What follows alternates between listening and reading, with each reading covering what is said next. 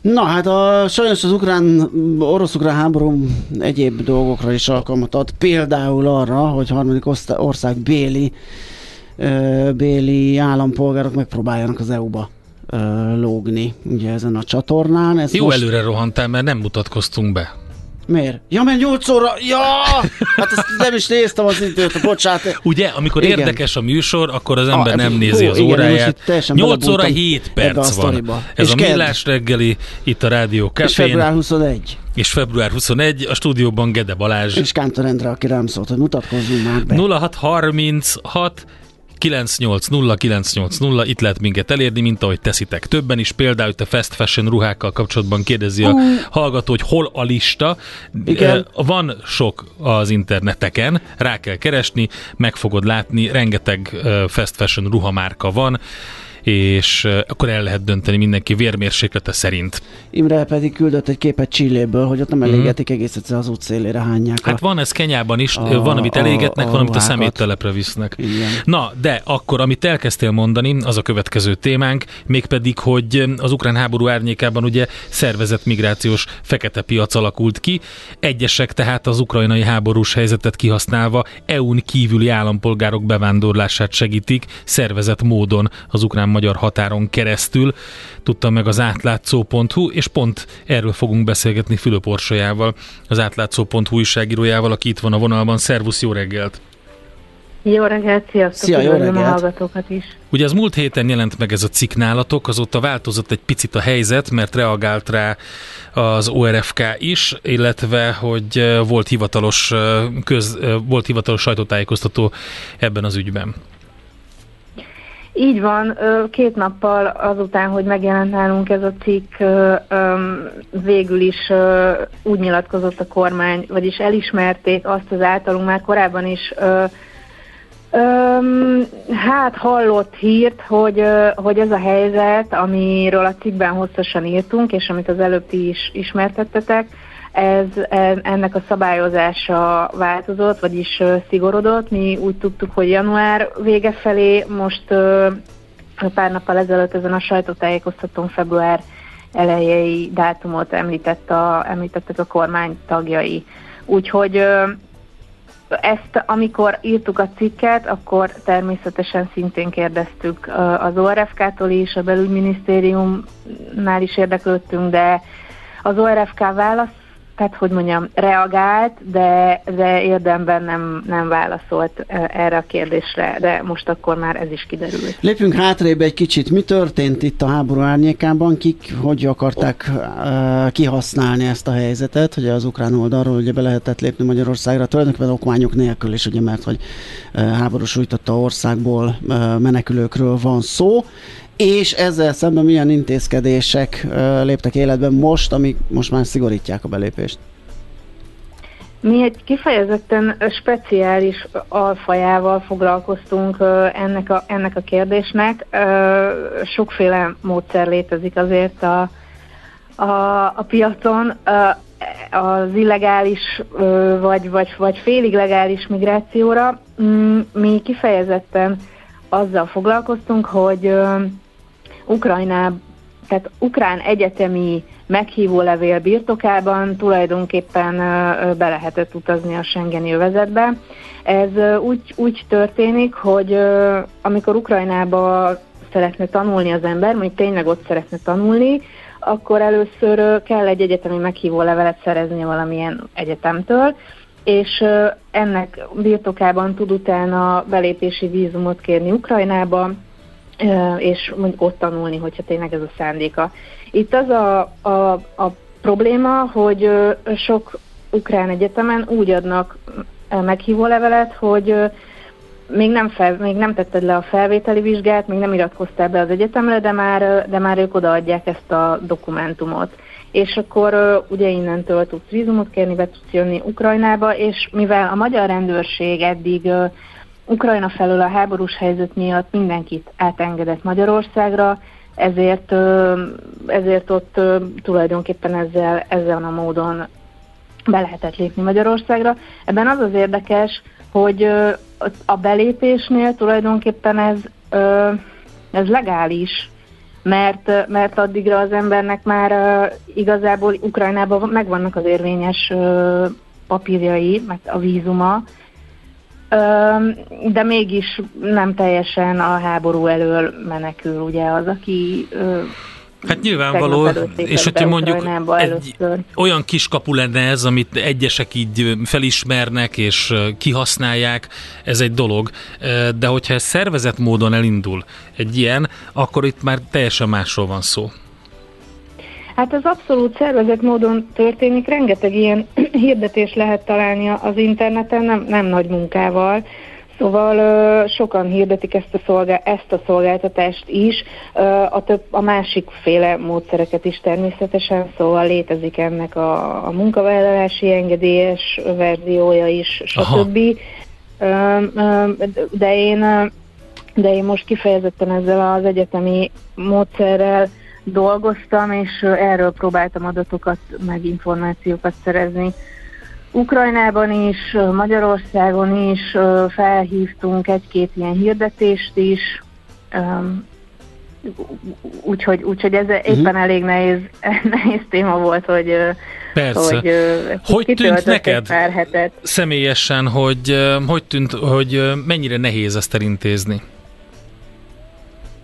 Nekem úgy tűnt, hogy ezt egyáltalán nem nehéz elintézni. Mi, mi egy, egy Delhi kontaktunk segítségével hívtunk fel, három hirdetést szúrtunk ki szúrópróbaszerűen, és mind a három esetében volt a, az ügynöknek ajánlata a számunkra. Ö, az persze, tehát olyan is van, és olyannal is, ö, olyan példával is találkoztunk, hogy, ö, hogy tényleg van ajánlata, és tényleg befizeted neki a pénzt, csak utána mondjuk eltűnik. Szóval ö, még ezen belül is vannak Mennyibe kerül egy ilyen? Korrupcióra.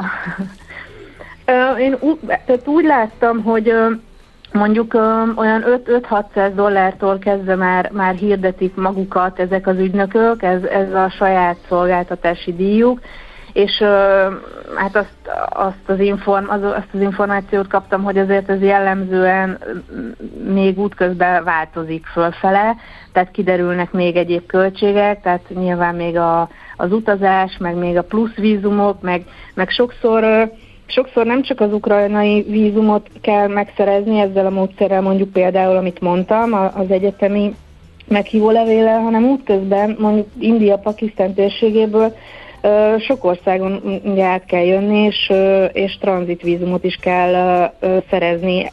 Állítólag egy kedvelt útvonal a, abból a térségből Kirgizisztánon, Törökországon és Moldován át repülni, és, és onnan busszal lépni Ukrajnába.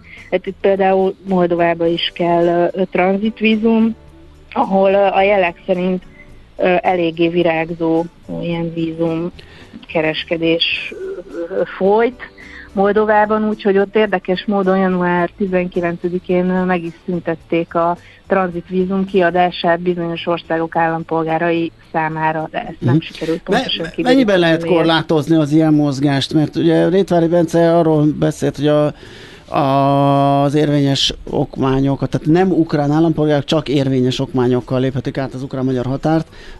Ez meg így látszólag, ezek érvényesnek tűnnek, tehát ezek le tudnak bukni egy ellenőrzéskor, vagy, vagy, vagy hogy lehet őket kiszűrni?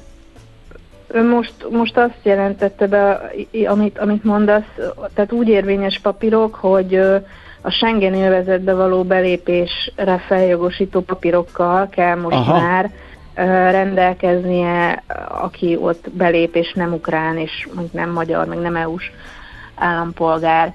Tehát, tehát olyan papírokkal kell rendelkezni, hogy mondjuk a, nem tudom, én, én Üzbegisztánban lakom, és, és és Bécsben szeretnék mondjuk munkát vállalni, akkor, akkor, akkor ahhoz szükséges papírokkal tudok bejutni az ukrán-magyar határon. Aha, világos. Most már. Nekem egyébként az volt még érdekes, amit um, írtatok a cikkben, hogy um, az egyik bejelentőtök a, a, azt állította, hogy, hogy gyakran a követségek és a hatóságok is együttműködnek ez, ugyanezekkel a közvetítőkkel. Ugye hát nyilván így elsőre uh-huh. meglepődtem rajta, aztán belegondoltam jobban, hogy nyilván kell, hogy legyen egy kontakthálózat, ami alapján ezt a 600 dollárt vagy mondjuk 1000 dollárt egy kicsit így osztják fölfelé, hogy ez működjön rendesen.